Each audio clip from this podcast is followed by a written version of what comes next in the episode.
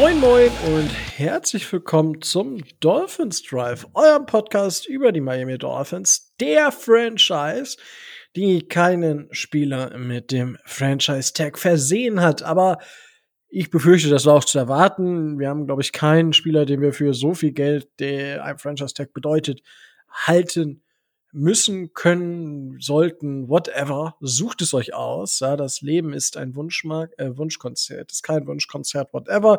Ein Wunschkonzert ist aber zum Teil der Dolphins Drive, äh, weil wenn es heißt Dolphins Drive, dann heißt es, ich mache das Ganze hier nicht alleine, sondern ich habe heute auch den Micho wieder mit dabei. Moin Micho. Hallo, hallo. Und äh, ja, ihr hört es. Ich begrüße den Tobi nicht, weil der Tobi ist nicht da. Der Tobi tut so, als würde er arbeiten. Ähm, es ist halt echt schlimm hier mit den beiden. Äh, müssen dann dort arbeiten abends und dann äh, äh, absolute Frechheit. Ja. Aber gut, äh, das heißt, wir sind heute zu zweit. Das heißt, wir nehmen doppelt so lange auf wie sonst. ähm, Damit alle doppelt weil, so schnell laufen müssen. Richtig. Äh, wow, das heißt, du schaffst die achtfache Le äh, Strecke. Ähm, Nee, äh, tatsächlich, äh, schauen wir mal, wie lange wir heute so machen. Ist halt so ein bisschen, ähm, wir können auch noch, das mir fällt mir gerade so ein paar Themen aus von der letzten Woche aufgreifen.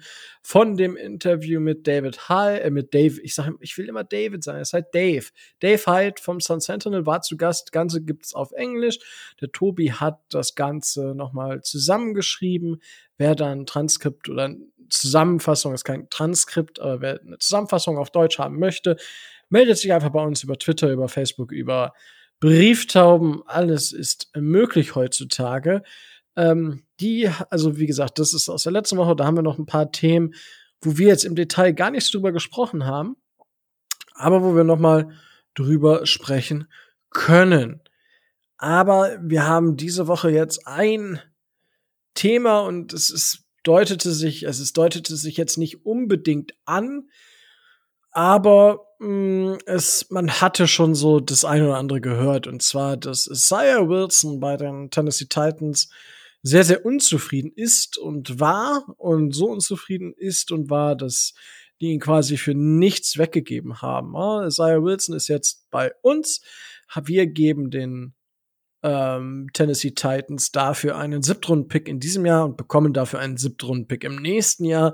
Im Prinzip haben wir Isaiah Wilson einen Right Tackle für Umme gekriegt. Er hat auch nur einen Cap-Hit von, uff, ich guck hier dieses Jahr von 1,135 Millionen. Also das entspricht im, vom Gesamtcap her 0,58 Prozent in den nächsten Jahren, nächstes Jahr verdient er dann 1,66 Millionen und darauf das Jahr 2,187 Millionen.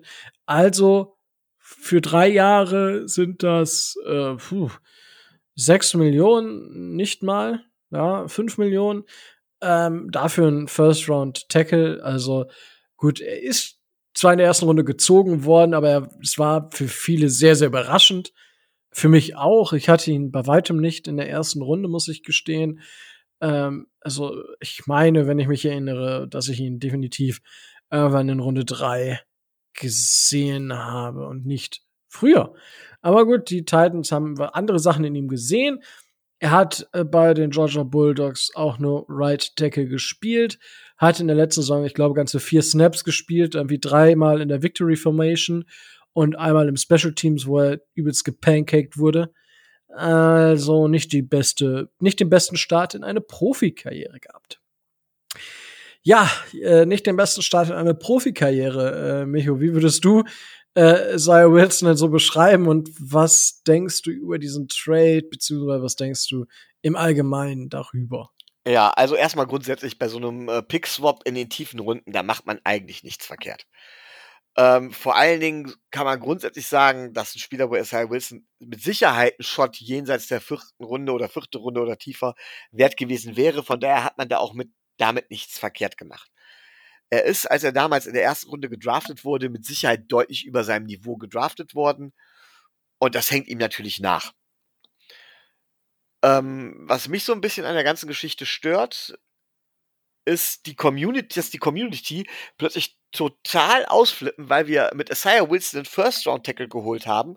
Und wo sie dann alle behaupten, jetzt brauchen wir uns keine Gedanken mehr über Sowell machen. Wahrscheinlich hat Dave Hyde auch gedacht, von wegen, genau deswegen brauchen wir auch Sowell nicht draften oder so. Ähm, und denken, äh, jetzt ist unsere O-Line gefixt, wir haben jetzt hier den super Tackle. Und dann sage ich immer, Leute, mal ganz im Ernst, das ist ein First-Round-Bust der eigentlich noch nicht mal ein First Round gewesen war. Es ist definitiv ein Draft Bust, ja, der nach nur einem Jahr, nach, äh, von dem sein, sein Ex-Team nach nur einem Jahr die Schnauze voll hatte. Ja, natürlich, neues Team, neuer Start, kann das was bringen. Und gerade für die Tiefe, Potenzial hat er, kostet nicht so viel, ist gut. Aber langfristig gesehen, sage ich halt ganz klar, sind das nicht die Verpflichtungen, die uns grundsätzlich weiterbringen. Da kommen wir später ja wahrscheinlich nochmal zu. Aber ähm, das ist eine Ergänzung, das ist ein Schottwert, aber es ist halt eben nicht mehr. Und da muss man halt gehörig die Kirche im Dorf laufen, da muss man halt eben aufpassen, was man, äh, wie man das Ganze bewertet. Es ist eine Sache, die uns nicht schadet. Es ist eine Sache, die aufgehen kann, aber dass wir damit jetzt unseren Left oder Right Tackle oder wie auch immer gefunden hätten, äh, und Eric Flowers, habe ich jetzt gehört, wird dafür getradet, weil es, weil er dann ja Cap Space frei macht und so weiter und so fort. Ey, viel zu früh, um sowas auch nur ansatzweise zu sagen. Und ehrlich gesagt erwarte ich auch nicht ansatzweise sowas. Nicht. Warum nicht? Muss ich das nochmal erklären? ja, alles gut. Also, ich bin tatsächlich etwas äh, ähm, ich bin unentschlossen. Also ich, äh, ich kann mal hier, ich habe äh, vorher vorhin noch mich wild gesucht bei PFF. PFF hat ihn in ihrem, also Mike Renner ist so der Draft Guy bei denen. Ähm, kann man definitiv auch folgen auf Twitter, auf überall. Hat immer mal ein paar spannende Takes dazu, hat einen Podcast, ähm, der recht spannend ist. Äh, könnt ihr gerne mal reinhauen, äh, reinhören, nicht reinhauen. Der lasst den armen Jungen gesund. Ähm, äh, die, auf seinem Big Board war er auf 111 und die Projected Round war Nummer 4. Also deutlich, deutlich, äh, deutlicher Reach. Also ich würde es halt anders deklarieren. Ähm, also ich würde sagen, es war ein deutlicher Derived Reach. So, und dadurch, wenn du einen Reach hast, impliziert es schon, die, dass die Bust-Gefahr sehr, sehr hoch ist. Und im ersten Jahr, also stand jetzt, ist, ist der, ist der Charles Harris, ja, so ungefähr. Also nur noch ein bisschen krasser, aber er wurde auch später gedraftet, also es hebt sich ja vielleicht gegenseitig auf. Aber wenn man sich hier, also ich, PFF hat so einen gewissen Aufbau von ihren, von ihren Seiten und sie haben auch immer the bottom line, also so die Schlagzeile, ähm, Will, äh, ich lese dir einfach mal vor und dann können wir vielleicht darüber sprechen. Wilson could excel in a play-action heavy offense where he can get onto defenders quickly. He ends reps after he gets engaged. Ask him to play consistently in space, though, and the results won't be nearly as impressive.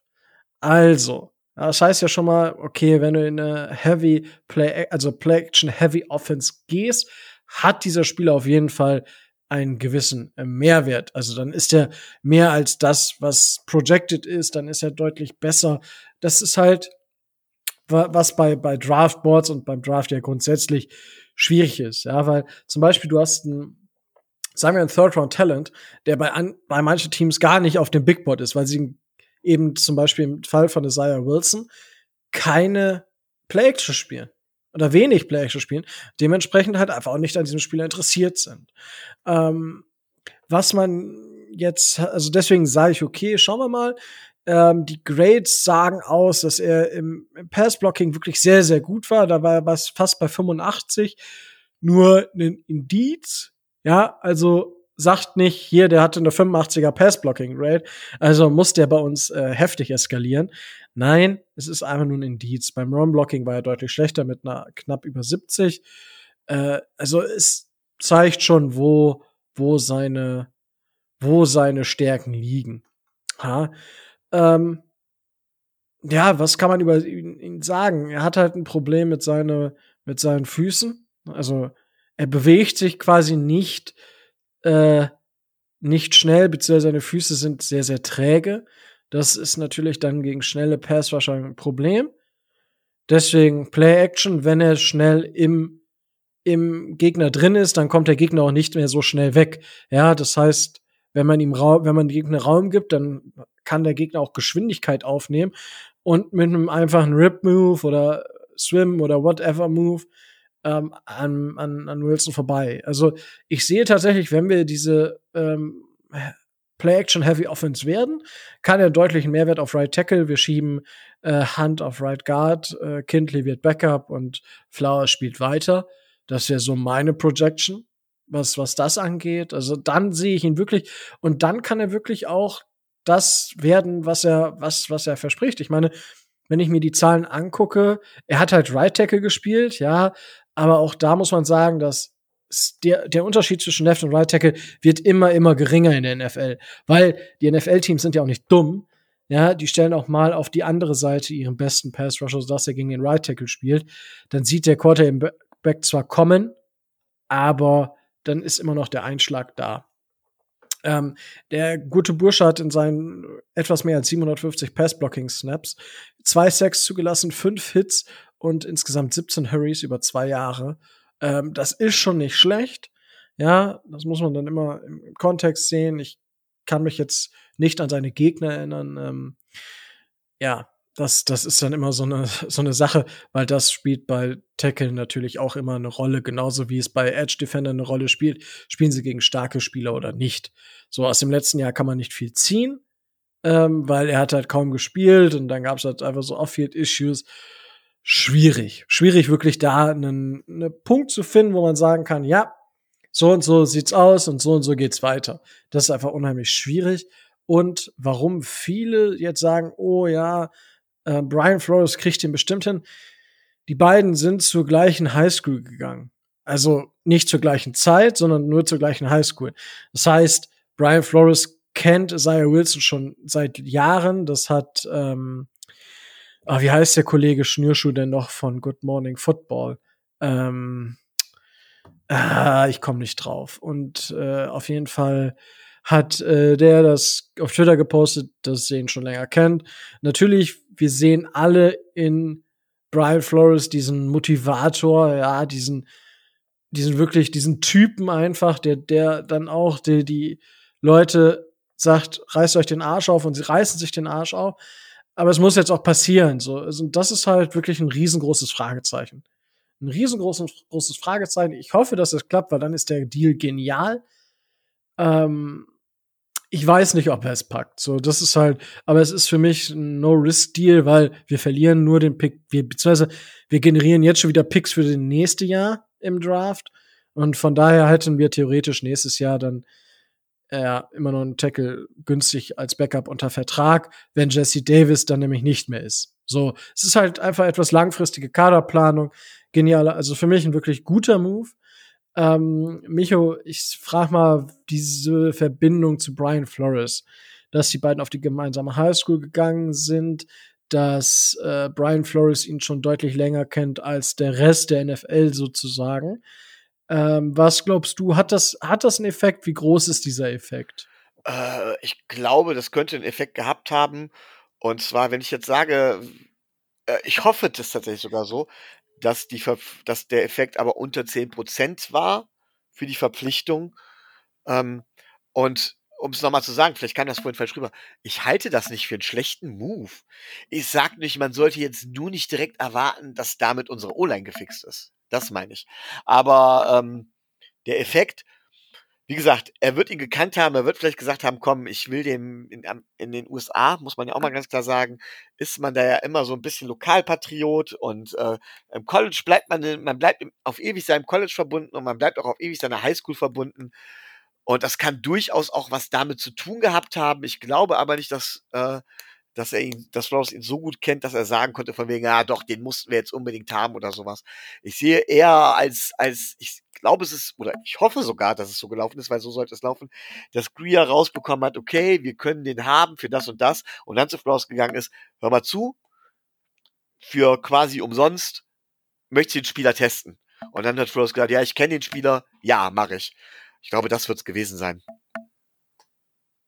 Ähm, ja, war auch meine, meine Aussage in dem Moment. Ähm, wir hatten da in der Gruppe diskutiert und dann kam das halt gleich auf den Tisch und da ich, ich für mich ist halt ist nice to have, aber für mich ist dieses Wissen, das Kennen äh, wahrscheinlich viel wichtiger im letztjährigen Draft-Prozess gewesen. Ja, weil ah, wir haben wir hatten ja wir haben ja Need in der O-Line. So, Isaiah Wilson wird ja auch auf unserem Big Board gewesen sein. Also es würde mich wundern, wenn er es nicht gewesen ist. Ähm, dementsprechend äh, denke ich, hat man ihn da gehabt. Und da wird das eine Rolle gespielt haben. Und deswegen wird dieser Zugewinn an Informationen im Vergleich zum Draft-Prozess aus dem letzten Jahr für mich irrelevant sein, weil du musst ihn letztes Jahr evalu komplett evaluiert haben, Isaiah Wilson, und du wirst ja jetzt nicht viel mehr wissen können. So, also du kannst ihn jetzt, kannst du darüber diskutieren, dass du die Situation kennst, ja, aber du wirst ja nie, nie die Situation haben, äh, dass du, ähm, ja, dass, dass du aus dem letzten Jahr massiven Zugewinn zu diesem Jahr hast. Das wird einfach nicht passieren.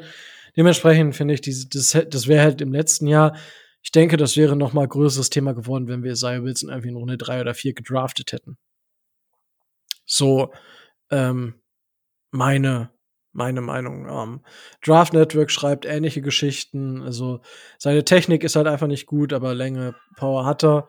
Ähm, und dementsprechend, ja, schauen wir mal. Ne? Also, sie beschreiben ihn, Wilson has extremely high ceiling, but development is needed.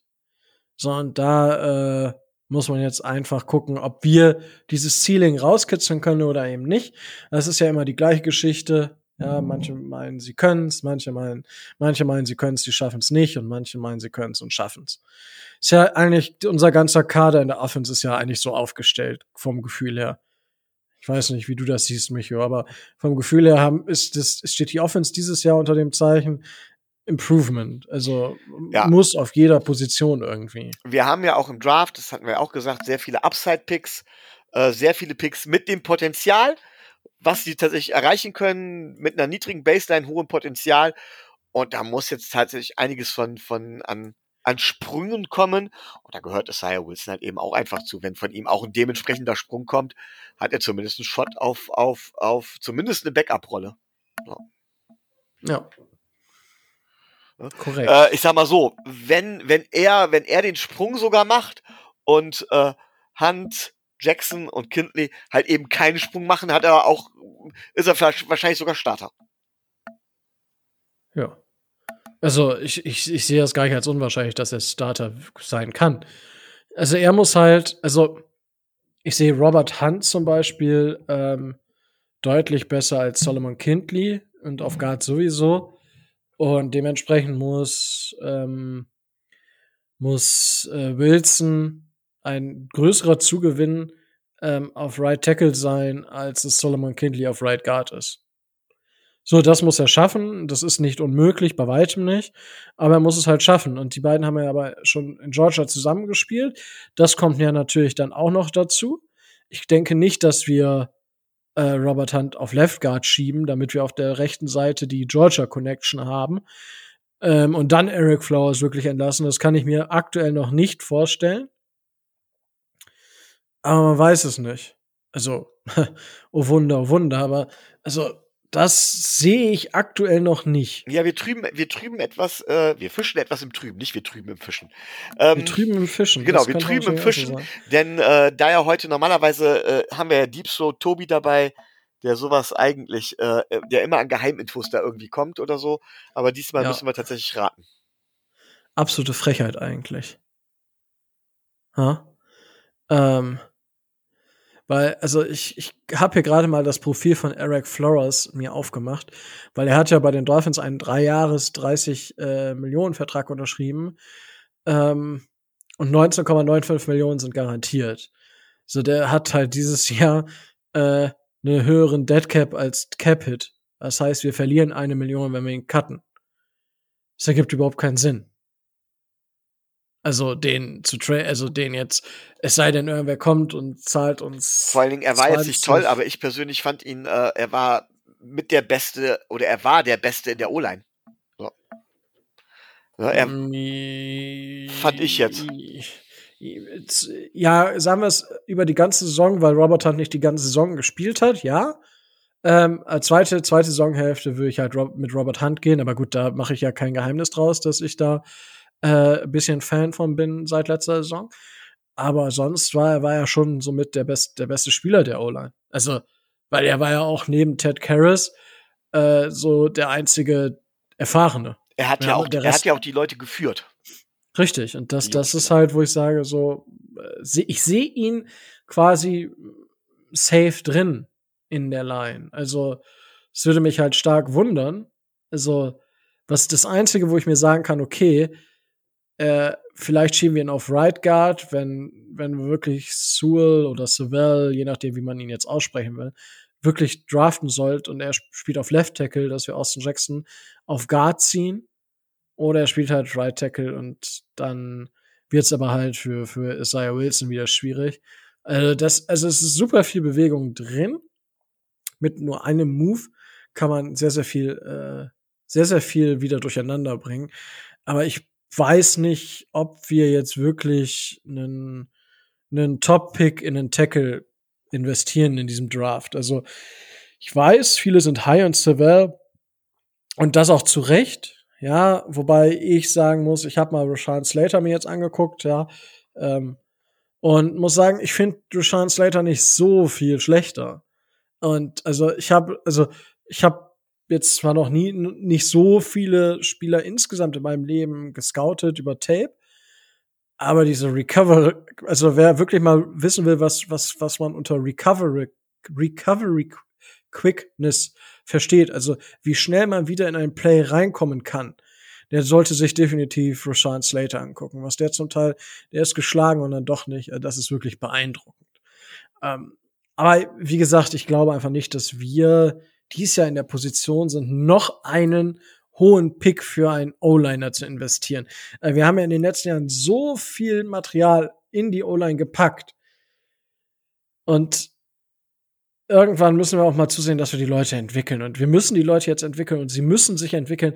Ansonsten stehen wir halt nächstes Jahr wieder da und dann müssen wir wieder gucken, wen, wen holen wir und so weiter und so fort. Das, puh, das wird echt, ich meine, dann wird Tyler Moten ja Free Agent vermutlich.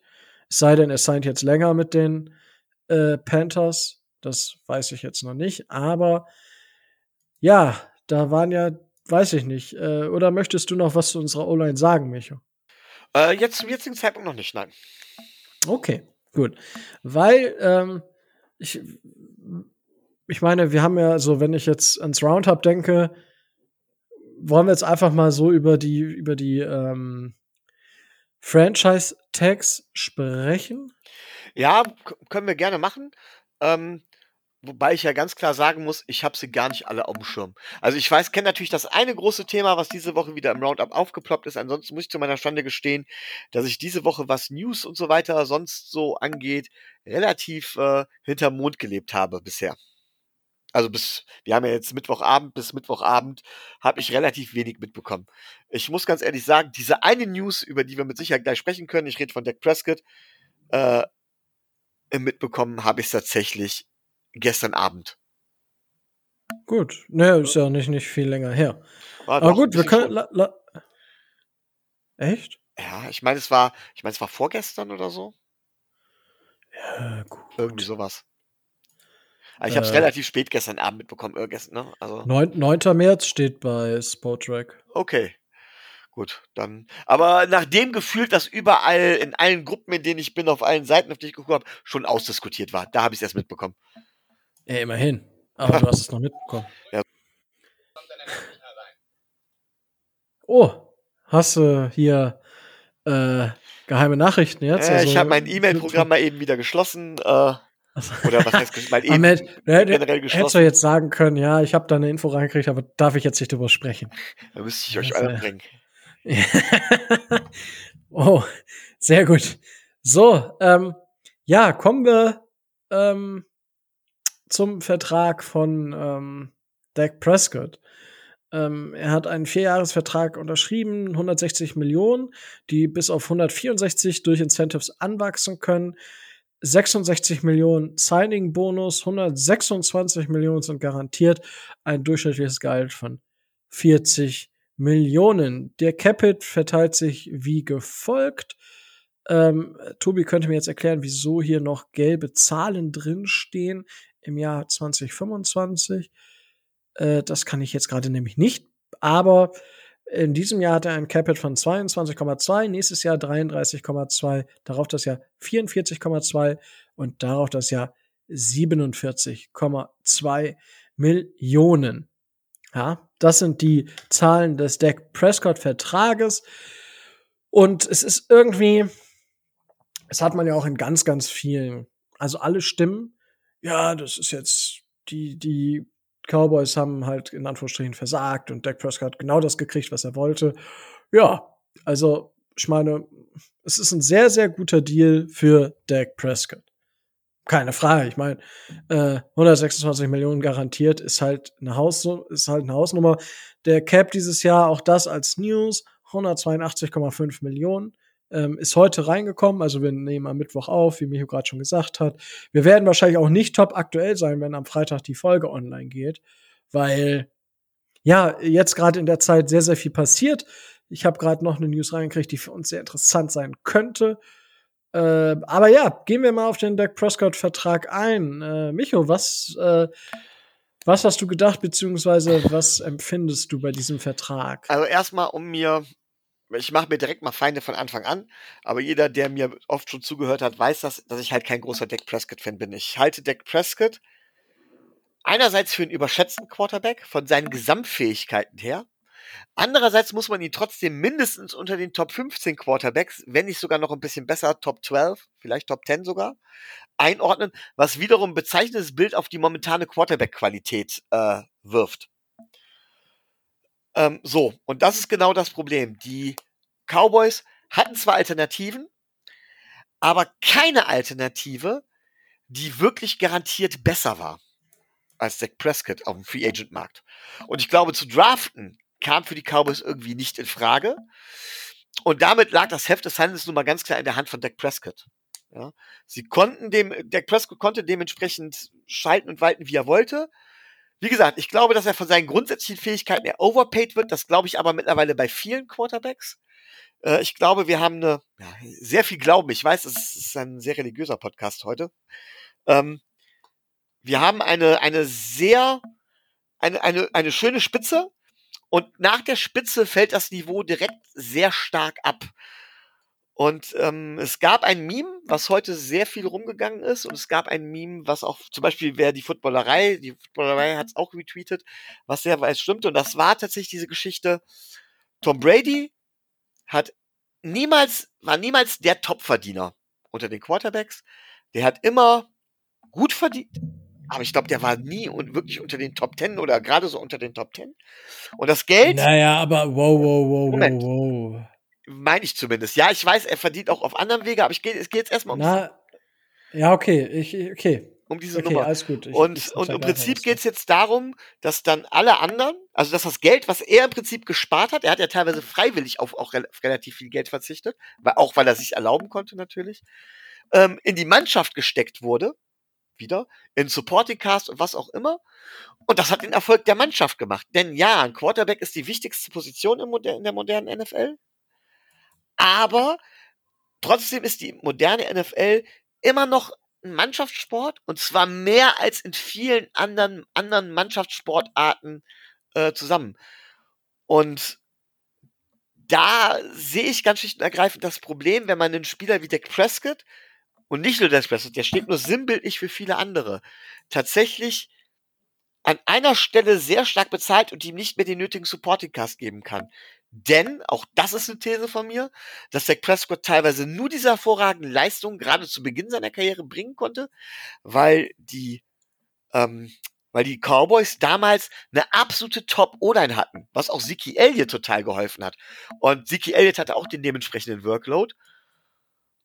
Und das ich glaube, dass seine Leistungen abfallen werden, wenn das wieder wegfällt. Gut, er ist weiter in seiner Entwicklung, das schadet ihm nicht mehr ganz so. Aber für den großen Wurf habe ich da immer ein Problem, wenn man einen Quarterback der Qualität tatsächlich dermaßen bezahlt. Nochmal, um es einzuordnen, also ich glaube, es ist vom Vertrag her das, was im Moment gezahlt wird, vollkommen im Rahmen tatsächlich. Und ähm, ja, aber insgesamt ist es mir einfach grundsätzlich zu viel. So, und jetzt, Rico, darfst du mich gerne äh, da korrigieren und auseinandernehmen. Nein, nein, gar nicht. Aber ich finde diese, dieser Mythos von oh, der, der Tom Brady, ich meine, ja, er spielt schon seit Ewigkeiten und deswegen ist er auf Platz zwei der Overall Earnings. Ja, er hat ein Jahr länger gespielt als äh, Drew Brees, hat dafür aber sage und schreibe etwas mehr als sechs Millionen weniger verdient. Man muss aber halt auch dazu sagen, wenn man sich das anguckt, ähm, wenn ich mir jetzt das, äh, die ersten zwei, drei Jahre angucke, ähm, hat Tom Brady ja die ersten zwei Jahre nur eine halbe Million verdient, ähm, während Drew Brees äh, da schon zweieinhalb Millionen verdient hat. Also diese ganze Hin- und Herschieberei und in den letzten Jahren hat Drew Brees dann aufgeholt. Eigentlich hatte 2012 dieses 40 Millionen Jahr wegen dem Signing-Bonus gehabt. Das war exorbitant an Earnings, also an Verdiensten und halt die letzten Jahre seit 2016. Sonst sind Breeze zum Beispiel und Brady auf dem gleichen Niveau gewesen. Ich habe das, ich, das wollte ich tatsächlich irgendwann ja, nochmal machen. Aber ganz kurz, es geht vor allen Dingen, um das ganz klar zu sagen, es geht ja bei vielen Quarterbacks, das, den Eindruck habe ich immer, darum oder bei vielen Spielern, das ist so eine Prestigefrage, wer kriegt den teuersten Vertrag? Dabei hat das aber nichts mit wirklicher sportlicher Qualität teilweise zu, beziehungsweise es hat nichts damit zu tun, ob ich Erfolg habe. Und das ist eine Sache, und jeder weiß ja, dass ich Tom Brady hasse wie die Pest, ja. Aber das ist eine Sache, die man dem Kerl nicht absprechen kann. Der hat sportlichen Erfolg gehabt und der hat sich immer bemüht, sportlichen Erfolg zu haben. Und dafür, der hätte glaube ich, rein von seiner, von seinem Standing her und rein von, von, von seinem Können her wahrscheinlich auch regelmäßig Rekordverträge abschließen können. Aber das hatte Tom, da war Tom Brady der sportliche Erfolg wichtiger. Und das muss ich das, ganz ehrlich sagen, das bewundere ich tatsächlich. Ich glaube, das ist ein Armenmärchen. Also ich glaube tatsächlich, dass das ein Ammenmärchen ist und da könnt ihr mich gerne da draußen für äh, an, an die Wand stellen. Es ist ein Ammenmärchen. Er hat bei den Patriots gespielt, hätte er mehr verlangt, wäre er gecuttet worden. Und wir kennen Bill Belichick. Ja, da weiß ich aber nicht, ob Robert Kraft das zugelassen hätte. Also ich glaube wirklich, ja, dann, da dann, dann wäre Belichick gegangen. Dann wäre Belichick gegangen. Er hat gesagt, weil, dann, dann macht den Scheiß ohne mich. Und das hätte, das hätte vor zehn Jahren hätte das auch noch nicht so funktioniert, wie es jetzt bei Tampa funktioniert. Naja, mal ganz kurz, Na, ganz kurz. Er hat Jimmy G sollte eigentlich, eigentlich wollte Bill Belichick ja. Jimmy G behalten. Und Jimmy G ist über seinen Kopf hinweg weggetradet worden. Bill Belichick ist aber nicht ja. gegangen. Ja, weil er immer noch Tom Brady hatte. Also, das, das meine ich damit. Also, es ist ja, du willst das zwar tun, okay, da sträubt sich wer gegen, ähm, aber du hattest halt deine Person und du hattest halt immer noch einen Plan B, der für dich aber annehmbar war. Aber in dem Moment, wo du dann halt wirklich keinen Spielraum mehr hast, ich glaube nicht, dass, ich glaube schon, dass das, also Tom Brady hat schon sehr, sehr gut verdient und wenn man überlegt, dass früher der Capspace deutlich geringer war, ja, und natürlich haben so, Matt Ryan ist das krasseste Be Gegenbeispiel. Der ist jetzt 13 Jahre in der Liga, und hat 20 Millionen nur weniger verdient, obwohl er acht Jahre weniger gespielt hat. So, das ist halt ein krasses Gegenbeispiel einfach. Aber da, ich, wie gesagt, ich bin in den Verträgen bei Brady jetzt nicht so drin, da müsste ich vielleicht noch mal gucken, das auch als prozentual runterrechnen. Zwar sind andere Quarterbacks wie Matt Ryan noch deutlich besser dann, also höher, prozentual auch, aber so extrem ist es dann nicht. Und ähm, ich meine, es ist ja auch in Ordnung. Ähm, es hat, das, das machen wir uns auch nichts vor. Wenn du halt eine Frau hast, die besser verdient als du, kannst du auch mal einen Paycut äh, entgegennehmen. Ja, das ist dann auch kein ja, Problem. Klar. Das ist, das ist nicht das Thema, ne? Ja. Nee, aber also, ich glaube, also ich finde diese, dieses, äh, das wird mir zum Teil zu groß gespielt. Ich glaube nicht, dass das Thema so groß ist, ähm, ja. Ich glaube aber, dass das Thema Supporting Cast so groß ist tatsächlich, weil das ist das, worauf ich eigentlich hinaus wollte. Es geht ja darum von wegen, dass du, dass ein Quarterback tatsächlich zwar die, das wichtigste, das wichtigste Glied einer Mannschaft ist, dass du aber definitiv einen funktionierenden Supporting Cast braucht um dauerhaften Erfolg zu haben mit einem mit, äh, mit einem Team. Du brauchst einen guten Supporting Cast. Und je mehr du in einen, ich sage jetzt mal in Anführungszeichen, mittelmäßigen Quarterback investierst, der ja eigentlich sogar noch eher einen guten Supporting Cast braucht, desto weniger Geld hast du für diesen Supporting Cast. Das heißt, desto weiter rutscht der rutscht der sportliche Erfolg in eine Ferne. Das war eigentlich die Quintessenz, die ich daraus ziehen wollte. Ja, nächster. Aber zum Beispiel, wenn ich jetzt den Patrick Mahomes Vertrag nehme, der ist ja einfach, ne, der verdient jetzt in zehn Jahren dieser Zehn-Jahres-Vertrag ist do quasi doppelt so viel, was Tom Brady in seiner ganzen Karriere verdient hat bis jetzt. Ja, insgesamt. Wenn wir die Rookie-Jahre noch dazu nehmen, haben wir noch ein ganz größeres Paket.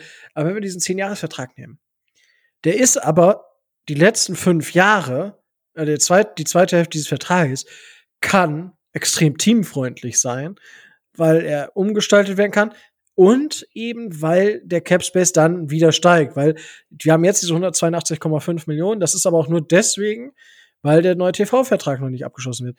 Wir können eigentlich davon ausgehen, dass er nächstes Jahr wahrscheinlich über die 200 Millionen gehen wird. Der Cap Space mit diesem neuen Vertrag. Wenn die Fans wieder in die Stadien dürfen, dann gehe ich fast davon aus, dass wir da einen massiven Anstieg haben.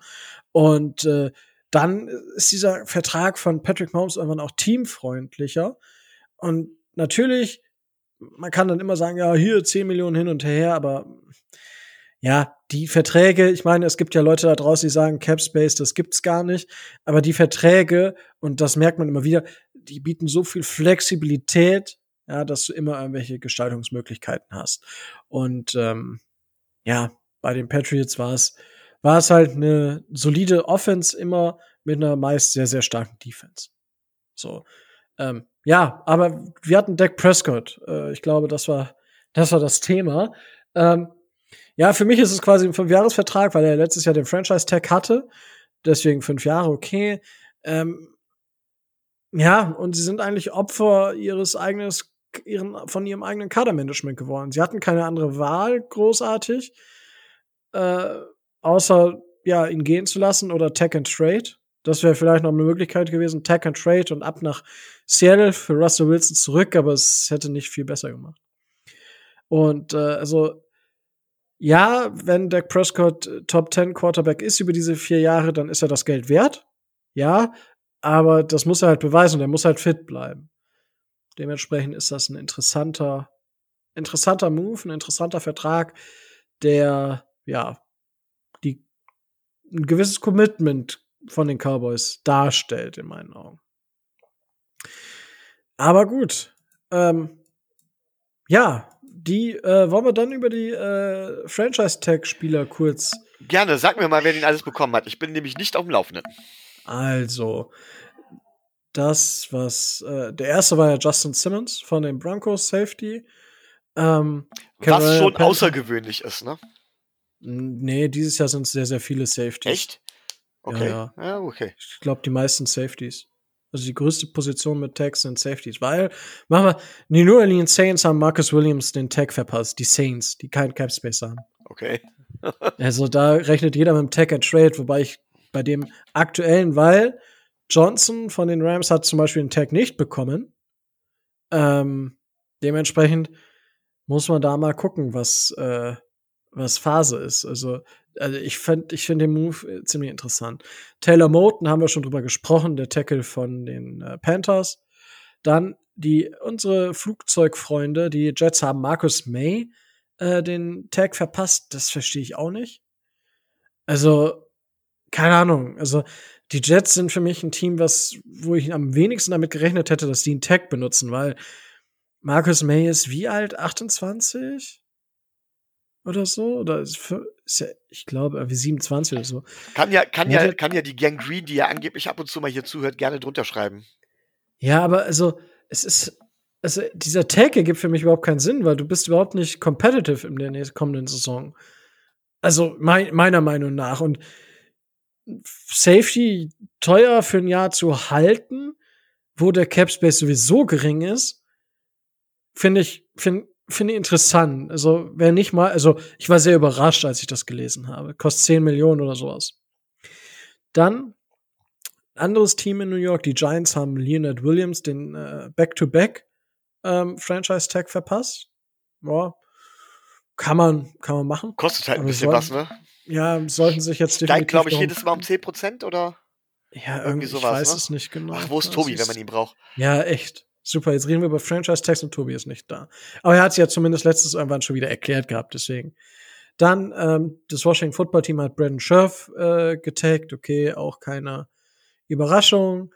Die Buccaneers Chris Godwin ist für mich, für meine Meinung nach, das Beste, was Chris Godwin passieren kann. Er spielt ein weiteres Jahr mit Tom Brady. Und wenn Tom Brady dann aufhört, kann er auch das Team wechseln.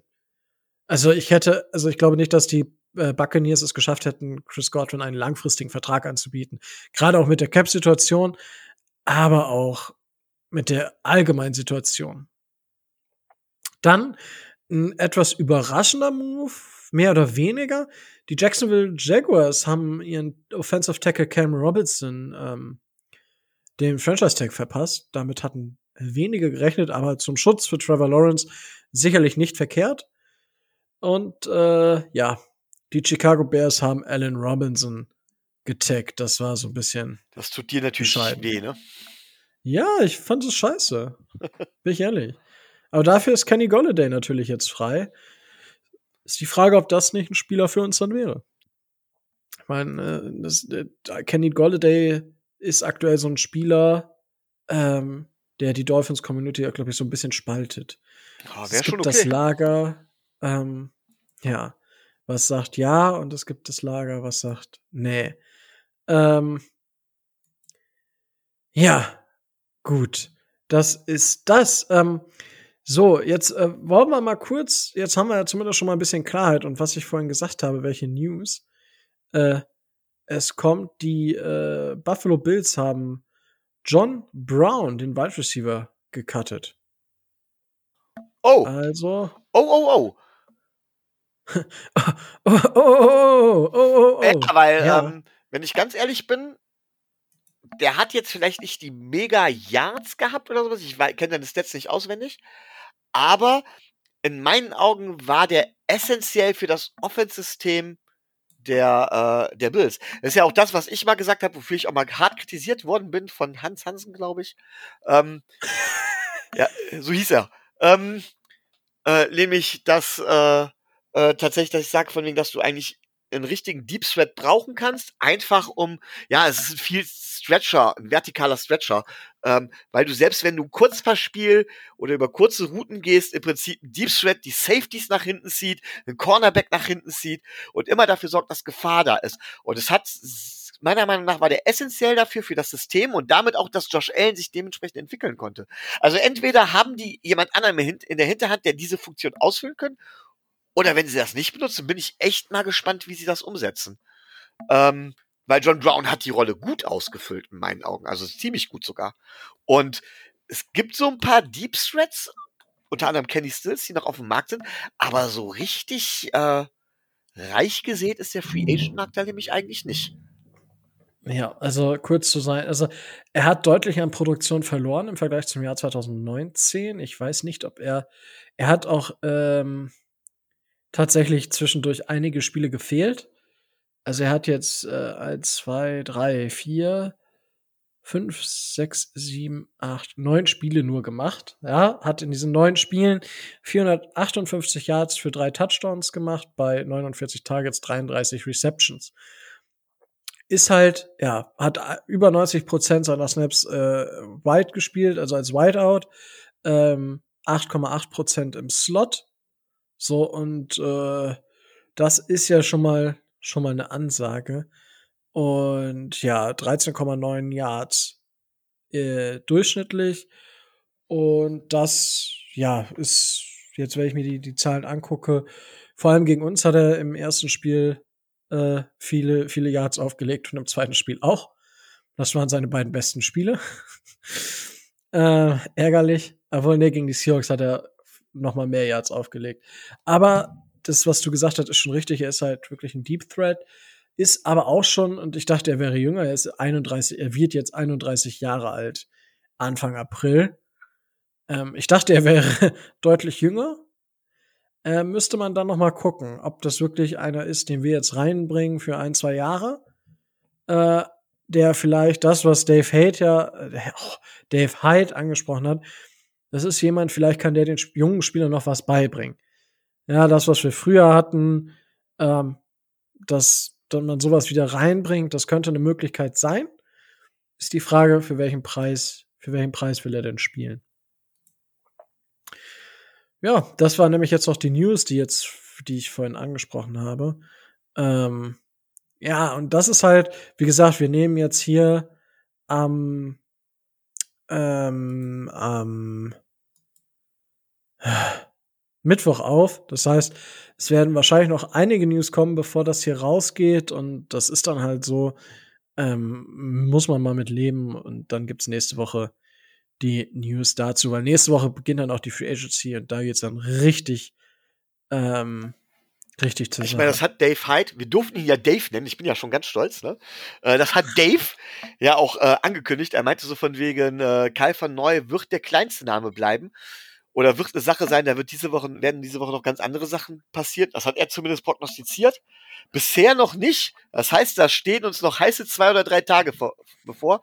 Ich sehe schon, äh, dass du mit Tobi oder Tobi alleine am Samstag eine Sonderfolge aufnehmen musst oder so. Ja, so nämlich. Er kann auch schneiden und so. Ja, genau. Endlich mal.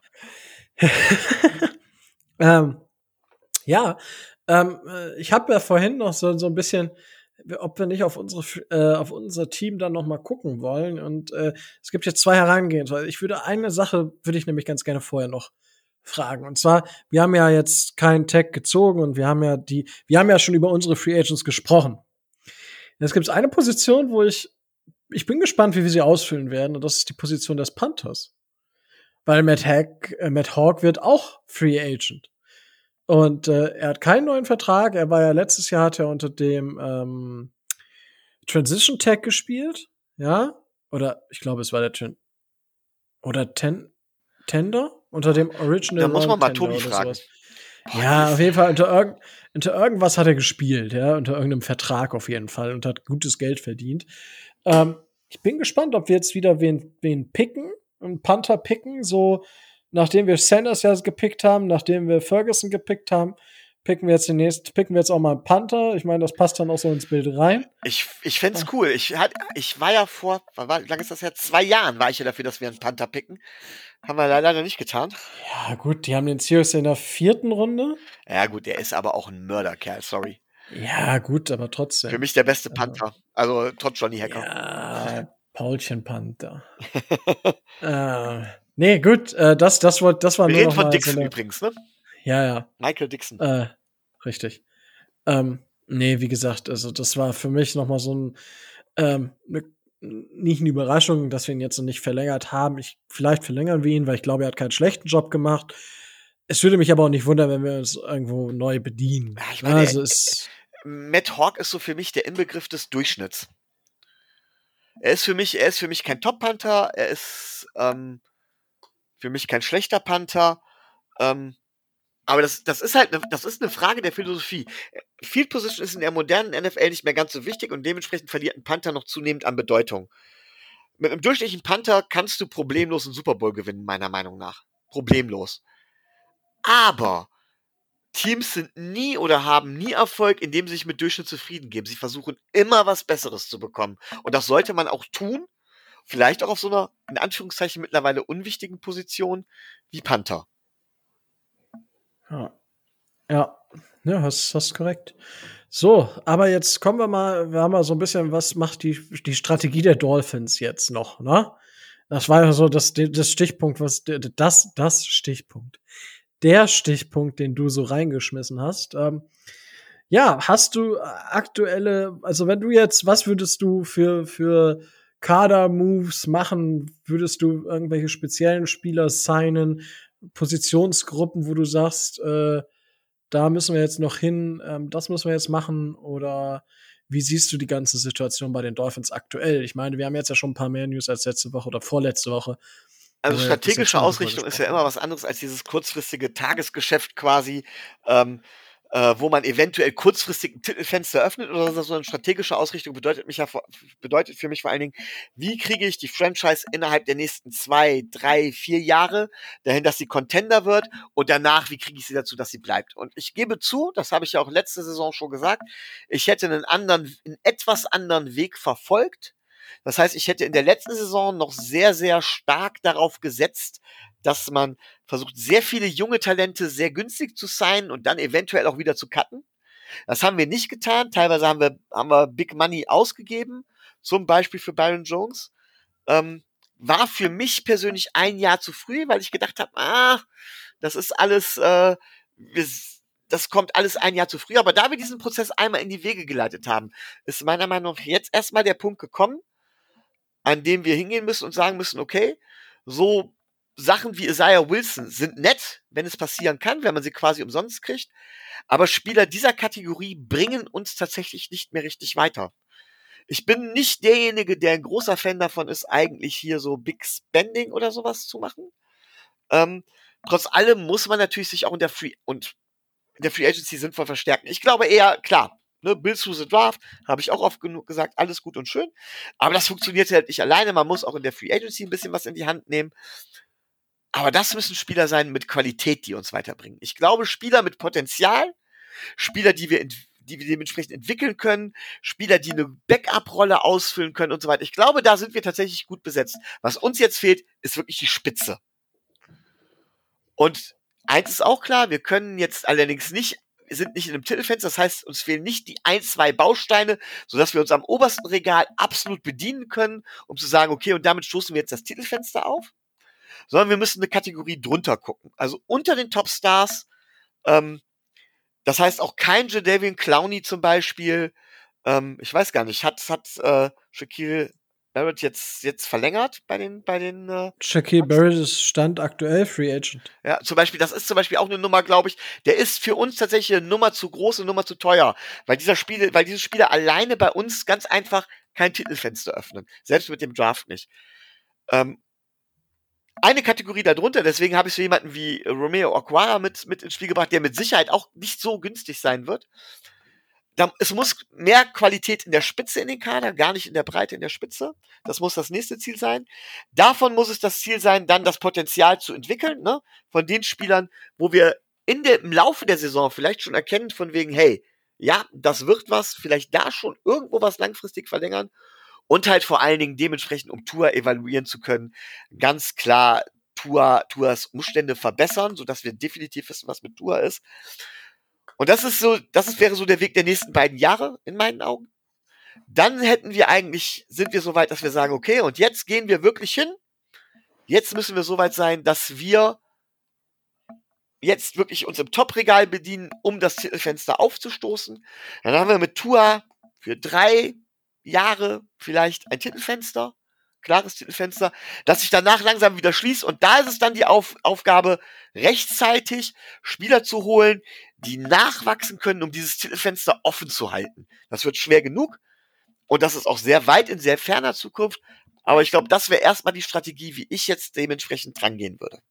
Ich hoffe, das hat deine Frage soweit beantwortet. Und wir haben vorhin bei der Idee nicht vollkommen einander vorbeigeschrieben. Äh, dass du was vollkommen anderes erwartet hast, so nach dem Motto. Ich habe jetzt schon den, eigentlich den perfekten, ähm, den Versteck, Versteck, äh, perfekten äh, Kader, äh, Kaderplaner erwartet. Aber äh, als du jetzt gerade angefangen bist, dachte ich, okay, du sagst es jetzt endlich, dass du für Deshaun, äh, Deshaun Watson traden willst. Tatsächlich so ist mir das auch zu früh, weil ich sage von wegen, das eine Jahr muss man Tour noch mit guten Umständen evaluieren. Und das eine Jahr gebe ich ihm mindestens noch. Oh, ne? Habe ich, hab ich den Mike Gesicki auch gegeben? Gebe ich auch anderen noch. Huh. Habe ich selbst ähm. dem Charles Harris gegeben. Da hat Tour das erst recht verdient, bevor man die schon Watson holt. Ja, gut. Schauen wir einfach mal. Ähm, ja, und also ich denke, wir haben ja in Miami ein klares, klares Muster. Wir haben letzte Woche haben wir nicht wirklich über die Geschichte mit Kyle van Neu gesprochen es ist ja noch nichts aktuell, also es ist ja noch nichts offiziell. Es kommt bisher wirklich nur die Geschichte von Calvin Neu, dass er äh, disappointed, bla bla bla. Ähm, das ist das eine und zum anderen haben die Dolphins bisher immer noch nichts dazu gesagt. Also Stand jetzt ist er halt immer noch im Kader. Ähm, wahrscheinlich wird es nicht bis Freitag dauern. Ich wette, kurz nachdem wir diese Aufnahme beenden, wird es wahrscheinlich schon so sein, dass, dass er nicht mehr Teil des Kaders sein wird. Ähm, Gut, das ist aber das, das eine, aber wir sind auf der Jagd nach meist jüngeren Spielern. Ja? Dementsprechend glaube ich, tatsächlich muss man sich angucken, wer ist denn dieses Jahr so, ähm, wer, wer ist dieses Jahr denn potenziell da?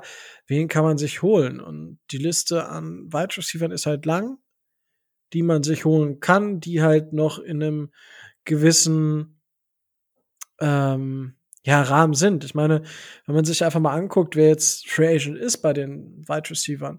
Wir haben Golladay, wir haben Curtis Samuel, wir haben Will Fuller, wir haben Juju, wir haben Aguilar, Marvin Jones. Gut, äh, die letzten beiden sind jetzt vielleicht nicht das, was man, wen man holen möchte, ja. Aber die anderen sind halt Spieler, wo ich sage, okay, auch ein Juju Smith Schuster, ja, er ist keine Top 1 Lösung. Aber wenn ich mir jetzt überlege, wir holen Trade Back, holen Devonta Smith, Jamar Chase oder Kyle Pitts oder Jalen Weddle. Äh, wobei Jalen Weddle, ja, muss man gucken.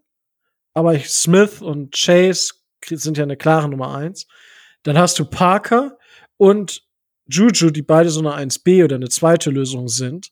Ja, damit hast du dein Squad nochmal auf eine andere Ebene gehoben. Holst dir noch einen, dann ist die Frage, behältst du Albert Wilson? Ja, und dann draftst du in Runde zwei oder drei noch einen Wide Receiver und dann hast du ja, dann hast du wirklich meiner Meinung nach erstmal ein positiv aufgestelltes Wide Receiver Core. So, und Juju ist halt, was Separation angeht und was Yards after Catch angeht, war er Elite. Wäre er nicht unbedingt allein. Ich glaube, ne, 2019 war das sogar. Also da war Antonio Brown ja auch schon nicht mehr da. Und dementsprechend bin ich, also ja, er hat halt seine Schwächen und äh, sein oh, mit dem Tanzen. Das muss man alles, muss man, muss man sich einfach angucken. Ich bin auch nicht der größte Fan von dieser Verpflichtung, wenn sie zustande kommt. Aber ich sehe, dass unser Kader dadurch deutlich aufgewertet wird. Ähm, Curtis Samuel ist ungefähr auf der gleichen Ebene. Will Fuller wäre, glaube ich, die Low-Budget-Lösung in meinen Augen. Ich hoffe, also es wäre dann ein Spieler, den ich nicht so hoch bezahlen will. Und dadurch, durch die Franchise Tags sind es ja jetzt immer noch, äh, ist Golladay ja der klare Nummer 1 Receiver. Und Corey Davis ist ja auch noch, ähm, auch noch da. So, ich meine, also, wir, wir, ich hoffe immer noch, dass wir mindestens einen von dieser Liste holen und dann vielleicht noch so einen Spieler, der unter dem Radar fliegt, ähm, was die Wide Receiver Position angeht, weil da brauchen wir so, so, so viel Hilfe. Ähm, und dementsprechend schauen wir einfach mal.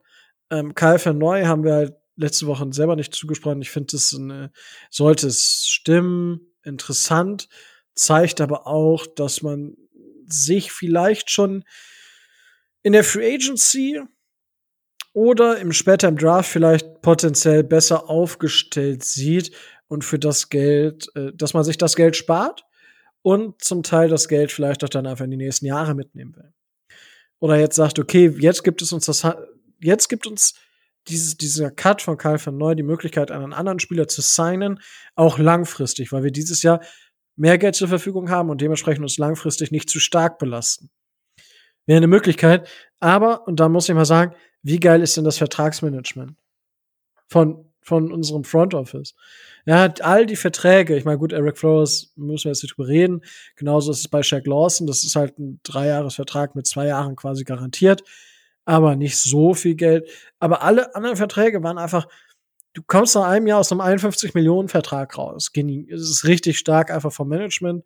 Der Devonte Parker Vertrag ist ja ähnlich. Ja, da kommen wir auch relativ schnell raus. Gibt auch immer ein bisschen Potenzial, einen Spieler auch noch zu traden. Darf man auch nicht vergessen. Ähm, ja, das äh, wäre so was, was ich sage. Dann bin ich ja sowieso ähm, dafür, dass wir Johnson, der ja jetzt keinen Tag bekommen hat bei den Rams, die Rams liegen jetzt noch so 30 Millionen drüber, das heißt, der wird er auch wahrscheinlich nicht Reese sein. Aber Johnson wäre für mich ein richtig starkes Ding. Dann cutten wir halt McCain und Eric Rowe und mit den Cuts machen wir dann so viel Geld, dass wir Johnson bezahlen können. Wir haben noch äh, Brandon Jones als äh, Second-Tier-Player, der dann ähm, den nächsten Schritt machen muss. Ich fand den ersten Schritt, den er in die NFL gemacht hat, nicht schlecht. Und dann holen wir im Draft halt in Runde drei oder so auch noch einen Safety, der uns, der uns dann halt weiterhilft. Das wäre tatsächlich Ähm, das wären noch so Moves, die ich machen würde. So, jetzt ist, äh, ich habe mir jetzt mal die Sporttrack-Seite aufgemacht. Sie frage, ob wir ähm, noch Verträge restructuren. Zum Beispiel in Byron Jones könnte man restructuren. Das würde noch mal ordentlich äh, Geld frei machen. Ähm, aber ansonsten weiß ich nicht. Ähm, hast du Spieler, wo du sagst, äh, die würdest du in jedem Fall cutten oder? Ähm, ja gut, ich finde ja Eric Rowe, ne, weiß man ja allgemein. Ja gut, es ist klar, dass Landon Roberts natürlich ein Pay Race bekommt. Ähm, Warum, warum tust du mir das an? Nein. Ähm, ja, tatsächlich, tatsächlich würde ich das gar nicht so sehr von Namen im Moment abhängig machen. Das wäre halt eben diese kurzfristige Perspektive, dieses taktische, ne, was man kurzfristig eventuell macht. Ich finde aber, du hast es fast so ähnlich gesagt wie ich. Du hast gesagt von wegen, es muss erstmal Qualität rein. Und du hast jetzt nicht unbedingt, du hast jetzt genug Namen genannt, auch bei Wide Receivern, die nicht unbedingt jetzt das Top-Top-Regal sind. Ne? Ähm, gut, ja gut, ich meine, die, das ja. Top-Top-Regal ist ja auch durch den Franchise-Tag schon ziemlich leerer geworden. Ne? Genau. Ne? Aber das ist so, du bist auch der Meinung, dass wir jetzt Qualität bekommen und du sagst auch, wenn du Receiver sagst, erstmal Waffen für Tour. Vielleicht sagst du es aus einem anderen Grund als ich, aber äh, wie würdest du denn danach vorgehen? Also was würdest du sagen von wegen, okay, du holst jetzt zum Beispiel Schuster und Corey Davis und noch jemanden im Draft dafür und so weiter, hast dann richtig Geld ausgegeben. Was ist denn deine Strategie dann wirklich oder dein Plan dann für nächstes Jahr und für übernächstes Jahr? Wie soll das dann weitergehen? Willst du dann ständig in dieser Kategorie holen oder was willst du machen? Na naja, gut, ich habe ja da mein Grundgerüst. Ja, also ich meine, wir kommen ja von einem von einem Raster, was wo viele gesagt haben, dass wir 016 gehen. Ja, oder 1,15, das war das ist ja unser Ausgangspunkt und wir sind jetzt haben eine gute Defense, ja, haben dann äh, den zweitältesten, wir haben unsere beiden ältesten Spieler im Kader abgegeben, äh, mit Fitzpatrick und mit Calvin Neu, wenn er denn jetzt wirklich geht, wovon er auszugehen ist. Ähm, und da muss man schauen. So, dann jetzt ist die Offense eigentlich dran. Ja, wir haben die Offensive Line haben wir viel investiert, da muss eine Entwicklung stattfinden. Wir haben auf Quarterback investiert, da muss eine Entwicklung stattfinden. Und das sind halt, du guckst dir die Second-Year-Player an und guckst, okay, wo können wir uns wie verbessern, was gibt uns mehr Siege im nächsten Jahr. Und ähm, Quarterback ist ein Riesenthema. Und wenn wir es jetzt schaffen, noch mal mehr Picks zu generieren, ja, und die Situation bei den Texans sich ein Jahr länger zieht, sind wir im nächsten Jahr wieder in dieser Position, wenn Tour nicht liefert, dass wir für Deshaun Watson gehen können. So, also nur so als Überlegung für die Zukunft. Ähm, sollte Tour jetzt auf einen Top 12 Niveau liefern. Na, sagen wir mal, spielt in dem System, was wir dann spielen, mit den neuen OCs, die dann hoffentlich auch mal ein Jahr länger bleiben, ähm, dass das funktioniert. Dann haben wir zumindest einen Wide Receiver Korb, der gut ist. So, dann haben wir ein Tight End Set, was einigermaßen gut ist. Da muss, kommt natürlich dann auch die Verlängerung und so weiter und so fort. Da muss man gucken, passt das? Aber eigentlich bist du ja daran interessiert, deine eigenen Spieler zu halten. So, und dann musst du halt langsam gucken, okay, ähm, was, äh, wer wird Free Agent und wen, wen will ich davon halten? So, und ja, du verlängerst deine eigenen Spieler, das wäre so meine erste Priorität, und dann guckst du, wo kann ich mich noch verbessern? Und äh, ich glaube, dass unser Management, was ähm, was das, ähm, jetzt sag mal schnell, was das Geldmanagement angeht, nicht so sagen, schlecht ist. Ähm, und ein Thema ist ja auch noch, wir sind jetzt zwei Jahre, wir werden auch dieses Jahr, denke ich, so weit gehen, dass wir nächstes Jahr kein ähm, Compensatory Pick bekommen. Ja. Aber wenn ich jetzt in die nächste, ins nächste Jahr gehe, Emmanuel Ogba wird Free Agent. Da hoffe ich, dass der hoffentlich dieses Jahr noch mal ordentlich rasiert und dann wird er gehen gelassen. Ich glaube nicht, dass wir den resign. So, das, das ist ein Thema. So, dann Mike Gesicki sollten wir verlängern. Keine Frage. Jerome Baker ist die Frage, wie er dieses Jahr spielt. So, dann hast du halt zum Beispiel Nick Needham, Jamal Perry, die ja ihre, ähm, ihre Tender oder ihre Verträge, die Tobi ja vorletzte Woche erklärt hat. Da könnt ihr vorletzte Woche noch mal reinhören. Die äh, müsste man dann auch noch mal halten. Aber dann haben wir nächstes Jahr auch kein, kein, keine großen. Durham Smythe wird ähm, Free Agent Preston Williams. Also es ist Sam Iguavone, Patrick Laird. Es ist selbst da nichts Großes nächstes Jahr, sodass du dann aber schon Spieler aus dem 2023er Jahr genau unter die Lupe nehmen kannst, ob du da was machst. Und so muss das halt laufen. Also das, was die Dolphins ja unter Tannenbaum nicht gemacht haben, frühzeitig an Verlängerung zu denken, glaube ich, macht Greer. Und das zeigt ja auch, hat er bei Devante Parker gezeigt. So, deswegen, das wäre so der erste Schritt. Also, das wäre so mein erstes Credo. Und dann guckst du dich, wo kann ich mich punktuell verbessern? So, und da musst du natürlich dann mit dem Cap Space spielen.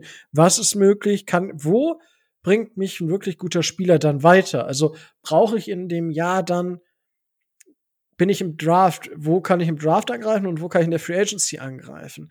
Bringt mich ein Spieler XYZ 2023 so viel weiter, ähm, dass ich das Geld ausgeben kann oder gehe ich eher, spare ich ein bisschen, was ich damit ins nächste Jahr nehme, weil ich da eine Vertragsverlängerung im Raum stehen habe. Ja, das, das sind so Sachen, ich meine, wir stehen jetzt halt eine Woche vor Free Agency, es passieren stündlich wahrscheinlich irgendwelche Sachen.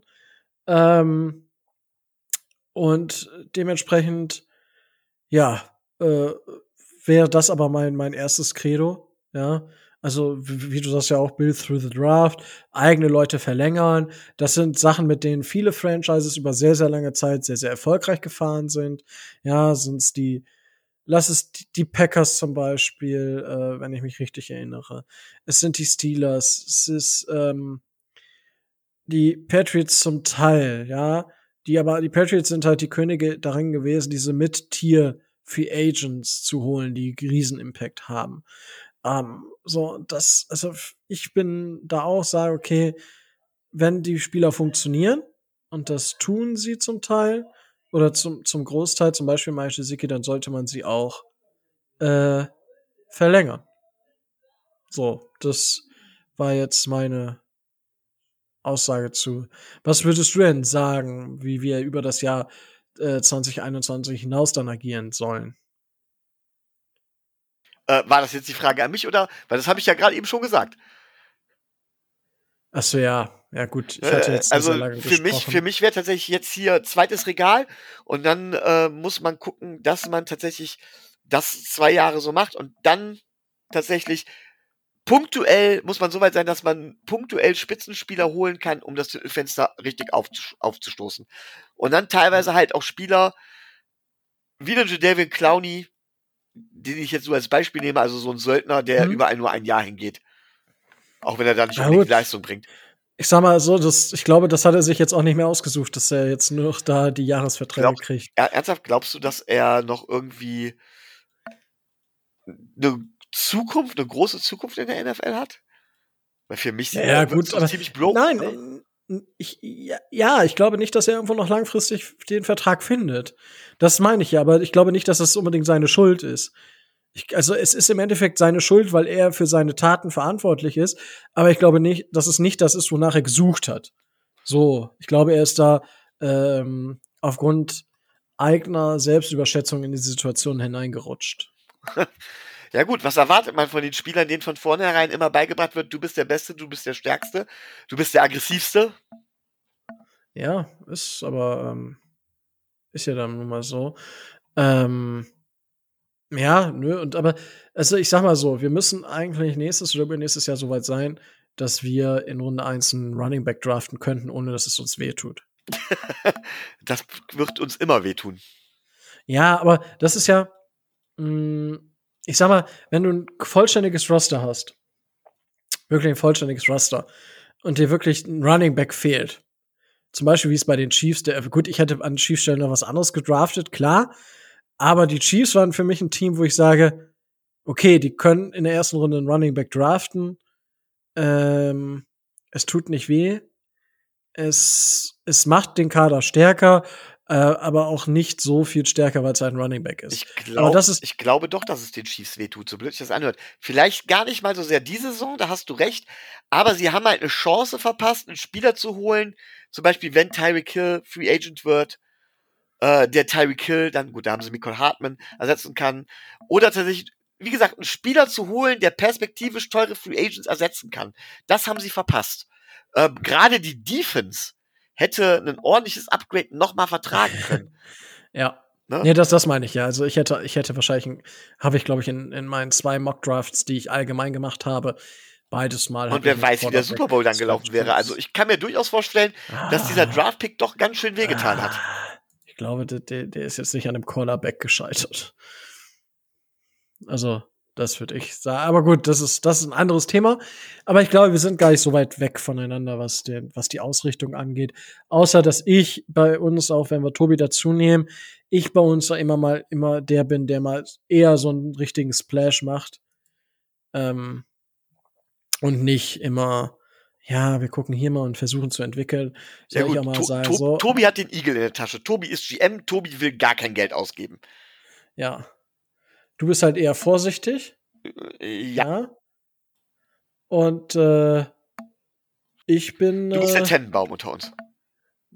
Wow, ich habe nicht gesagt, dass ich das Geld aus dem Fenster werfe und dass ich die Dolphins äh, unbewegbar mache. Jetzt ist mir das äh, Wort nicht eingefallen, aber klar.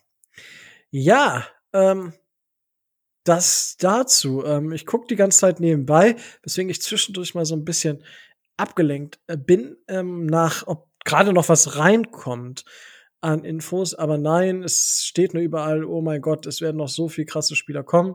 Das, was wir seit über einer Woche eigentlich wissen, oder seit einer Woche, ähm, dass da noch viele Spieler kommen werden, wo keiner direkt mit rechnet.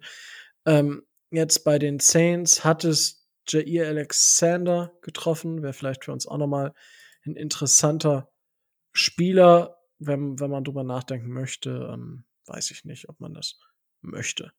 Ähm, die Titans haben gerade noch Kenny äh, Vazzaro, den Strong Safety gecuttet. Ich wollte gerade sagen, der könnte wiederum interessanter sein, wobei der zuletzt auch nicht ja. mehr gut oh, top war, ne? Ja. Und die Bills haben Quentin Jefferson, Defensive Tackle, auch gecuttet. Emmanuel Sanders, Wide Receiver, ist auch wieder auf dem Markt. Malcolm Butler, Cornerback, ist auf dem Markt. Also es sind viele Namen, die da jetzt in den nächsten Tagen noch, äh, übrigens nicht Jair Alexander, sondern äh, Quan Alexander. Entschuldigung dafür. Ähm, natürlich falscher Name. Ja. Okay. Ich dachte schon, was willst du mit dem Cornerback? Ja, nee, mein Fehler. Man kann nie genug Cornerbacks haben. So, äh, hast du noch ein Thema, was Football betrifft? Oder wollen wir noch mal ein bisschen Hausmeister-Themen machen? Ja, lass uns Hausmeistern. Lass uns Hausmeistern. Okay, ha Hausmeistern. Ähm, ja, ich meine, eigentlich hätten wir es am Anfang der Folge machen müssen, ja, weil uns gibt es seit äh, letzter, also seit, seit dem Wochenende auf Patreon. Und da geht äh, der große Dank und herzlich willkommen, äh, Heiko, äh, in den Reihen unserer Patreons. Ja, ähm, du hast quasi noch die freie Auswahl, wo du dich hinsetzen möchtest. Ja, äh, bekommst eine große Tafel hier bei mir an, an die Wand als erster Patreon des Dolphins Drives. Großes Dank dafür. Und äh, ja, an alle da draußen. Also wir sind jetzt auf Patreon. Man kann uns also monatlich oder auch einmalig, das liegt ganz bei euch, äh, finanziell unterstützen. Die Frage ist natürlich jetzt, okay, ähm, Warum solltet ihr das tun? Wir werden jetzt nämlich alles hinter einer Paywall verstecken. Nein. Ja, klar, also, ich habe ja das große Ziel, ich habe ja schon, äh, ich wollte ja auf jeden Fall äh, Anteile von unserer Franchise kaufen. Und ich erwarte ja, natürlich jetzt Milliarden davon dadurch, ne? Ja, eigentlich, das ist unser Ziel. Eigentlich wollen wir die Franchise übernehmen ähm, und uns halt nach Miami absetzen. Das ist so das große Ziel. Also los, Leute. Ähm, ja, nee, Spaß, Spaß. Also es ist halt so, dass wir sagen, okay, wir, wir stecken da halt super viel Zeit rein und es ist ja kein, es ist ja, es ist ja kein, kein neues Modell. Ja, ich sag mal, die, die, die 49ers mit ihrem Podcast machen das, die Packers haben auch eine Patreon-Seite, Downset Talk, Saturday Kick macht's über Steady, was sowas ähnliches ist, ja. Ähm, ja, das geht's. Vielleicht ganz kurz, ja? das Problem ist halt tatsächlich, ähm, du sagst Zeit und dafür ist es ein Hobby. Das sehe ich auch so. Ähm, nur wir wollen ja auch eine gewisse Qualität liefern, ne? Ja, das, das ist halt, das, das ist dann halt die Sache, wo es dann halt auf Dauer gesehen möchten wir es natürlich weiterentwickeln. Das ist halt so das Thema. Also wir, es, ein Hobby kostet immer Geld. Keine Frage. Und wir geben da auch gerne Geld für aus und wir haben da auch bis jetzt immer auch gut Geld reingesteckt, monatliche Kosten, aber auch einmalige Kosten, um halt Equipment zu kaufen, Software und so weiter und so fort. Ähm, das sind halt Sachen, wo wir sagen, okay, wenn wir noch weiter gewisse Sachen aufbessern wollen, ähm, haben wir irgendwann halt Kosten, die wir selber kaum tragen können, beziehungsweise wo es dann halt eigentlich in ein, in ein Nebengeschäft geht an laufenden Kosten. Und äh, das ist halt eine Geschichte. Und wenn wir sagen, wir wollen halt uns weiterentwickeln, vielleicht eine Website, solche Geschichten machen, ähm, ja, das ist halt einfach alles mit Kosten verbunden und das ist halt einfach nur, wo wir sagen, okay, wir geben euch die Möglichkeit, uns zu unterstützen. Ja, es ist, ich weiß nicht, wie viele hier grundsätzlich im, also ich bin sehr, sehr viel, ich bin, ich bin, mein Chef sagt immer Digital Native, ja, also quasi ein Indianer des Internets. Ähm, und für mich ist dieses System, also ich bin sehr, sehr viel auf Twitch, einer Streaming-Plattform unterwegs. YouTube kann man jetzt auch Kanäle abonnieren, wo man dann einen gewissen Betrag zahlt. Und ich habe, glaube ich, meine Lex mein längstes Abo ist über fünf Jahre alt. Äh, seit fünf Jahren supporte ich einen Kanal äh, monatlich auf Twitch. Ähm, und das ist halt einfach nur, weil, und ich möchte euch kurz erklären, was das Mindset bei mir dahinter ist. Ich supporte Kanäle, ähm, wo ich mich unterhalten fühle. Wo ich sage, okay, ähm, es ist keine Zwangsabgabe wie die GZ, ja, wo, die ja für Unterhaltung oder für Nachrichten und so weiter sorgen müssen. Wir machen das freiwillig und das ist genauso freiwillig, wenn ihr sagt, okay, mir gefällt, was die Leute da machen. Hey, ich gebe dann eine Mark 50 im Monat für aus, weil ich mich einfach unterhalten fühle. So, das, das ist, das ist das Mindset, was dahinter steckt. Und ähm, wie gesagt, es ist komplett freiwillig. Ähm, und dementsprechend äh, fühlt euch da frei. Den Link gibt's natürlich in den Show Notes. Ich werde den Link auch diese Woche noch mal ein bisschen ich, supporten. Ich würde ja. gerne noch ein konkretes Beispiel bringen, weil das alles sehr abstrakt sich anhört. Ähm, oder ein relativ konkretes Beispiel. Und zwar war es halt so, wir haben angefangen, über Discord aufzunehmen. Die meisten werden sich erinnern und wir haben uns natürlich auch regelmäßig Feedback von euch eingeholt und da war der Hauptkritikpunkt, ja, okay, alles super, aber euer Sound. Und dann haben wir zum Teil neues Equipment für uns privat gekauft. Alles gut. Und dann haben wir aber festgestellt, okay, das ist tatsächlich nicht der optimale Sound. Dann ist uns Discord tatsächlich auch ein paar Mal abgerauscht. Und dann hatten wir als nächstes das Problem, äh, ja, da gab es tatsächlich auch mal keine Folge. Chris Burke kann sich vielleicht noch dran erinnern. Schöne Grüße an der Stelle, wo wir hier zweieinhalb Stunden aufgenommen Ach, haben. Ja, oh. Und die Folge wurde von Discord komplett zerschossen. Und wir hatten tatsächlich dann eine Woche lang, wo wir quasi nichts produziert hatten. War ganz toll. Und dann war die Frage, was machen wir? Und dann sind wir eben auf andere Plattformen gestoßen. Im Moment ist es Zencaster. Die sind alle kostenpflichtig. Beziehungsweise nein, die sind nicht kostenpflichtig. Warum? Jetzt können wir sagen, Glück im Unglück. Wegen Corona sind die im Moment nicht kostenpflichtig. Hintergrund ist natürlich, dass die alle sagen, ja, sobald Corona aufhört, ziehen wir die Preise richtig an. Das heißt, wir warten im Prinzip darauf, dass die Plattform, über die wir im Moment aufnehmen, tatsächlich irgendwann sagt, so Leute, und jetzt geht's ans Bezahlen. Jetzt haben wir aber schon eine andere Plattform, die für uns die Sachen auf, auf Spotify und iTunes und so weiter hochlädt und tatsächlich auch den Sound verbessert. Und jetzt stehen wir natürlich da und jonglieren und überlegen, okay, machen wir das da, suchen wir was Neues, gehen wir zurück zu Discord mit allem Risiko. Was wollen wir? Und da ist natürlich auch eine ganz klare finanzielle Frage immer dabei. Nur so als Beispiel, was so als Gedanke unter anderem dahinter steckte und weswegen man gesagt hat, hey, wenn uns jemand unterstützen möchte in der Art und Weise, wäre das super. Umso leichter fällt es uns, diesbezüglich eine Entscheidung über Ausgaben auch zu treffen, die dem Podcast zugutekommen sollen. Oder generell dem Dolphins Drive, der demnächst vielleicht nicht nur aus Podcasts besteht, wie Rico gerade eben schon angedeutet hat. Ja, schau mal, also wie gesagt, äh, da haben wir schon mal ein paar Sachen äh, angeteased und äh, ja, mich hat es schon äh, richtig, richtig dann auch einfach gesagt. Das ist halt jetzt nicht, dass wir sagen, es gibt gar nichts mehr und äh, so weiter und so fort. Wir werden nichts hinter einer Paywall verstecken, was es zusätzlich geben könnte. Und da wir, wir lassen uns da in dem Moment aktuell nichts auf was festnageln, weil es ist bestes Beispiel zum Beispiel, wenn ich jetzt über über ein Game Pass ähm, Spiele analysiere für mich selber. Wir können zum Beispiel gerne eine Analyse-Session machen, wo ich euch zeige, wie ich Spiele analysiere und so weiter und so fort. Kön können wir machen. Ich kann aber zum Beispiel nicht versprechen, dass ich das in der Saison einmal im Monat schaffe. Ja, und deswegen fällt es schwer, da zu sagen, okay, ihr kriegt einmal im Monat über die Saison eine Session, weil es kann sein, dass ich vier, fünf, sechs Wochen am Stück gar nicht zu Hause bin. Und dann ist es halt mit den technischen Voraussetzungen super schwierig. Klar habe hab ich einen Laptop und der ist auch nicht schlecht, aber das sind halt dann so Geschichten. Ähm, und ich fände auch cool, also wir, wir gucken gerade zum Beispiel vielleicht auch nach einem neuen Logo, da müssen wir noch mal gucken, wie oder was, wenn ihr da wen kennt oder so. Natürlich können, könnt ihr euch erstmal an uns wenden. Ähm, ob wir nicht ein neues Logo machen und so weiter und so fort. Ähm, oder ob wir nicht sagen, okay, wir haben, wenn wir mal, wenn wir wirklich ein paar mehr Patreons irgendwann mal haben sollten, ja, wenn ihr wirklich sagt, das ist so cool, da gebe ich meine Mark 50 für einen Monat aus, weil ich das Geld übrig habe. Ähm, darum geht's nämlich auch, einfach, weil Geld übrig haben ist halt das Thema. Und ähm, dass man sagt, okay, ey, wir haben jetzt so viel Patreons und ich, ich finde Tassen cool.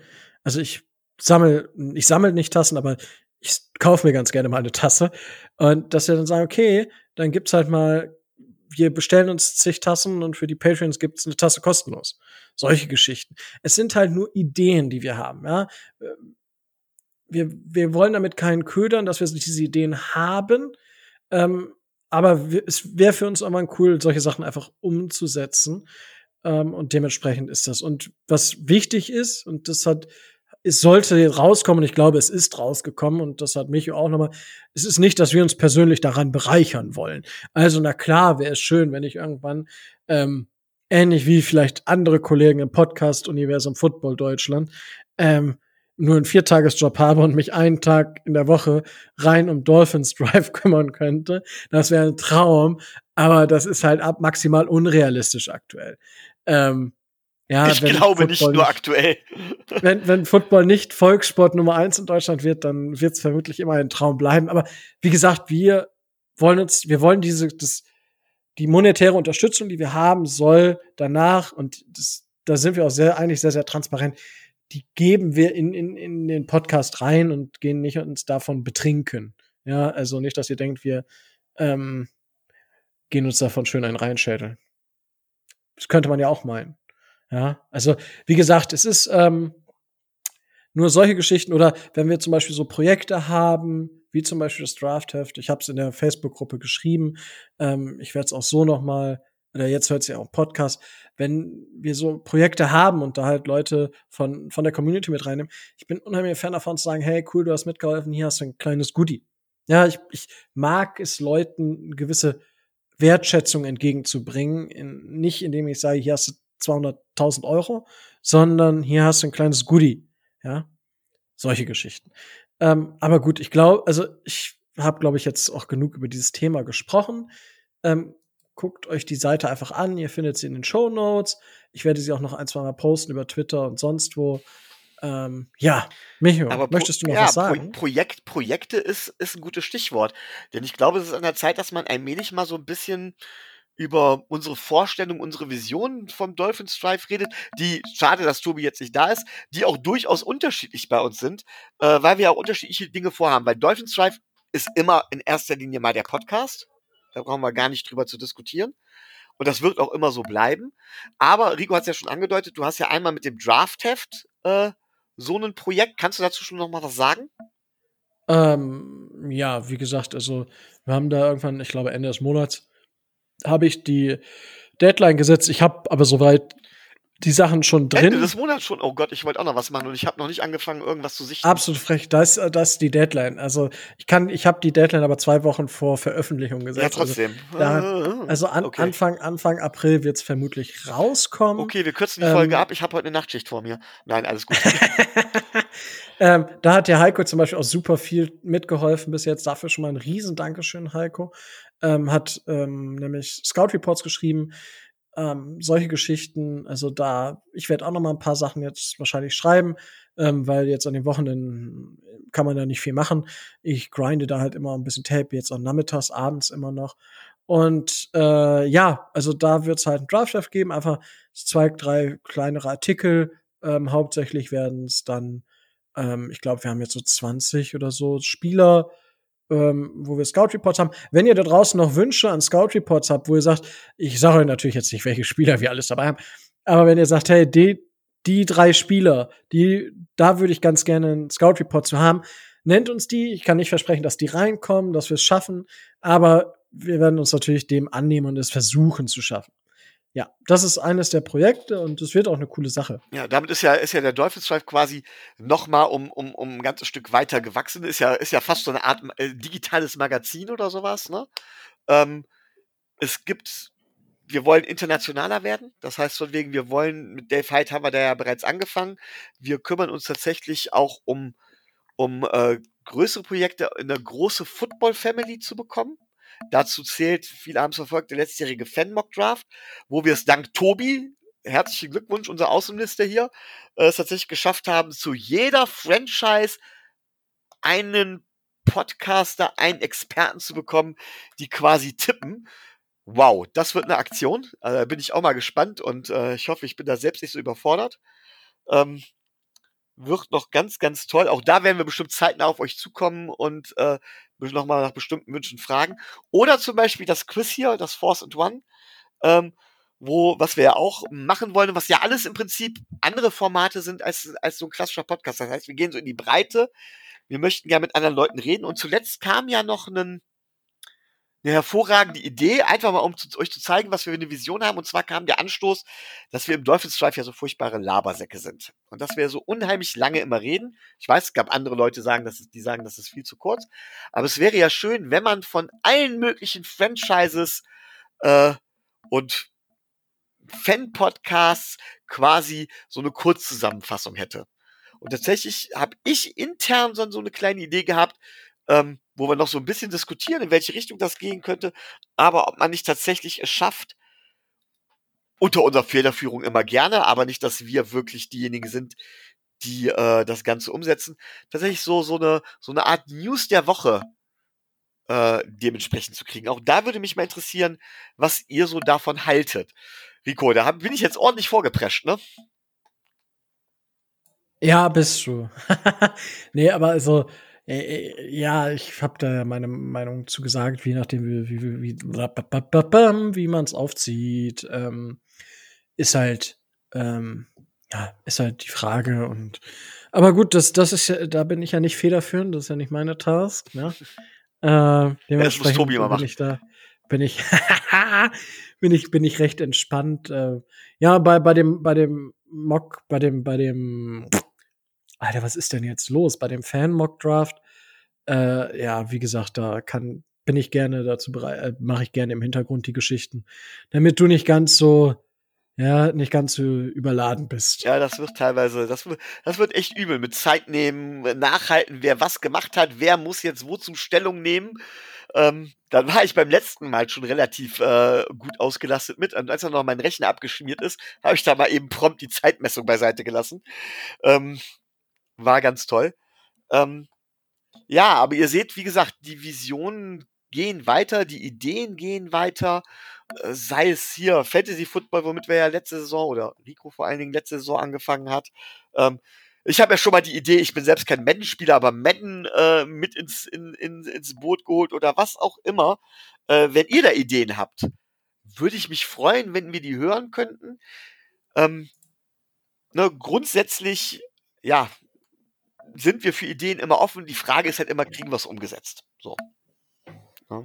Richtig. Und äh, dementsprechend schauen wir einfach mal, ähm, was wir, was wir, was wir umsetzen können. Ich denke, es kommt immer mal was und es ist ja besser, man hat zumindest ein bisschen mehr Content als gar kein Content und von daher easy peasy lemon squeezy. Also, das habt, dann habt ihr zumindest mal so einen Einblick, was bei uns aktuell so los ist, worüber wir uns Gedanken machen. Und äh, ja, wie gesagt, wir. Und uns halt teilweise halt, auch ganz schön in die Haare kriegen können, ne? ja, gut, am Ende spreche ich halt ein Machtwort und dann ist gut. Halt die Fresse. ähm, ja, also wie gesagt, also, wenn ihr Wünsche, Träume und so weiter und so habt, kommt einfach gerne auf uns zu. Wir sind da grundsätzlich offen, aber es ist halt, ist halt wie, ihr merkt das ja auch, jetzt nehmen wir immer Mittwochs auf, mal können wir in der Woche dann auf einmal nur noch Donnerstags aufnehmen, ähm, weil sich Terminpläne verschieben. Es sind halt immer so Sachen, es ist am Ende ein Zeit, Zeitfaktor einfach auch. Und aktuell ist Corona, ich bin halt von der Arbeit auch nicht unterwegs. Ich bin bei uns der Einzige, der ähm, ja dann halt, äh, ich habe keinen 9-to-5-Job, aber der halt montags bis freitags arbeitet. Ähm, und dementsprechend, ja, ist es halt noch bei mir nochmal eine andere Situation. Ich bin jetzt nicht irgendwie mal zwei, drei Wochen in Australien oder so, was ich ja eigentlich letztes Jahr gewesen wäre. Aber gut, ähm, das ist halt so und das kommt aber dann auch noch dazu. Und wie gesagt, ähm, wir machen das also sehr, sehr gerne. Es macht mega Bock eigentlich. Also, was ich in diesem Jahr einfach an Wissen, neuem Wissen dazu bekommen habe, ist so, so schön ja. und äh, macht es umso, umso cooler. Genau, wir sind zwar jetzt jeweils Experten quasi für unsere Bereiche oder sowas so ein bisschen, aber selbst in den Bereichen bekommt man ja einfach, weil, weil man sich damit so intensiv auseinandersetzt, äh, so einen tiefen Einblick. Ähm, ja, schon Wahnsinn. Also ich kann mir nur ansatzweise vorstellen, dementsprechend, was Dave Hyde zum Beispiel, was der für ein Wissen hatte, einfach weil der sich seit Jahrzehnten so tief mit dieser Materie auseinandersetzt. Äh, da haben wir ja nur an der Oberfläche gekratzt. Also mehr ja, war und weil er halt ne? auch noch Kontakte hat, ne? Und ja. dann aber das ist das, was ich zum Beispiel im Vorgespräch noch über PFF gesagt habe, wo ich zu Rico gesagt habe, naja, PFF ist letztendlich nichts anderes als wir. Die haben halt ihre Meinung, die sie veröffentlichen und dafür Geld nehmen. Den einzigen Vorteil, den die tatsächlich haben, ist, die haben halt viel mehr Zeit und gucken viel mehr als wir und haben jahrzehntelange Erfahrung, wo die einfach drin einsteigen. Aber letztendlich ist es auch nur eine persönliche Meinung. Richtig. Man versucht es zwar auf eine äh, objektive Ebene zu stellen, aber das ist nicht immer möglich. Ja. Schauen wir mal. Genau. Wunderbar. Gut, hast du noch was, was du loswerden möchtest? Tatsächlich? Nein, ich glaube nicht. Gibt's ja nicht. Ähm, oh, die Compensatory Picks sind jetzt gerade rausgekommen. Oh, Wunder, wir haben keinen. ähm, die Patriots haben den ersten Compensatory Pick. Also Pick 96 geht zu den Patriots. Dann haben die Patriots den Pick 140 in Runde 4. Und das war's. Bei uns in der Division hat sonst keiner ein. 49ers bekommen natürlich äh, Drittrunden-Picks, zwei Drittrunden-Picks und einen Fünftrunden-Compensatory-Picks. Die Rams bekommen zwei Comp-Picks in Runde 3 wegen den Coaches. Äh, in Runde 4 ja, und sonst äh, vereinzelt Dallas, New Orleans, Tennessee, Baltimore. New Orleans hat auch zwei zusätzliche Drittrunden-Picks. Das eine ist auch wegen, wegen dieser neuen Minderheitenregelung. Ja, das dazu. Also es ist da jetzt, ja, es sind jetzt viele Drittrunden-Picks. Tatsächlich geht die Drittrunde jetzt bis Pick 106. Ja, also es sind jetzt eins, zwei, drei, vier, fünf, fünf zusätzliche Picks, die aufgrund dieser Minderheitenregelung äh, der NFL dazugekommen sind. Das ist schon mal eine Ansage. Ansonsten, ja, nichts Auffälliges. Meiner Meinung nach. Aber gut. Da werden wir dann im Draft wahrscheinlich noch genauer drauf eingehen. Aber wie gesagt, die sind jetzt draußen. Wir haben Mittwoch, 20.40 Uhr. Ähm, und wir müssen uns eigentlich um nichts Gedanken machen. Ich habe tatsächlich noch eine Sache. Ähm, ja. Und zwar würde ich halt gern von der Community wissen. Wir überlegen uns natürlich immer, was machen wir für Folgen, was haben wir für so einen Sendeplan. Manchmal wird es etwas schwieriger, wenn man so überlegt, so, hm, was, worüber reden wir denn oder sowas. Aber wenn ihr irgendwelche Themen habt, irgendwas, wo ihr sagt, das interessiert uns besonders, äh, wenn ihr irgendeine Art von Mockdraft ha habt, die wir unbedingt mal machen sollen, was weiß ich, sieben Runden Full Mock Draft äh, mit Trades, äh, jeder einzelne über ja. alle Franchises hinweg oder so. Ja, Keine ja, Ahnung. Ja, genau, ja. ne? Nee, aber wie gesagt, da stehen die Türen offen, ihr müsst nur durch die Türen durchgehen. Ja. ja. Wunderbar. Gut, dann würde ich sagen, äh, haben wir es jetzt auch diese Woche wieder gepackt. Ähm, ja, es hat mir eine Menge Spaß gemacht, auch wenn wir an einer anderen Stelle Tobi gebraucht hätten, was die Zahlen betrifft. Ich hoffe, ihr hattet genauso viel Spaß nach der letzten Woche mit Dave Hyde diese Woche ähm, in eine Duo-Kombo. Äh, mir hat es auf jeden Fall viel Spaß gemacht. Ähm, ihr kennt sonst das ganze Spielchen. Jetzt kommt nicht nur dazu, dass ihr auf YouTube den Daumen hoch drücken dürft und uns eine positive Bewertung bei Apple Podcast schreiben dürft, sondern ihr könnt uns auch bei Patreon unterstützen. Danke nochmal an Heiko, unseren First Overall äh, Patreon of all time. Ja, also vielleicht, wenn, wenn der Podcast hier noch 10, 100.000 Jahre läuft, dann kriegst du irgendwann auch so ein, so ein, so ein Jersey, so in zehn Jahren dann. Und dann können wir auch sagen, hier ist unser First Overall. Das wäre ganz witzig. Also in zehn Jahren Sind wir, sind wir dabei? Geil. So, ich verliere mich schon wieder. So, das äh, soll's dann jetzt aber gewesen sein. Ähm, Support, ja, Su Support ist kein Mord und äh, es tut uns was Gutes, es tut euch nicht weh und dann bleibt mir auch nichts anderes mehr zu sagen als stay tuned and fins up.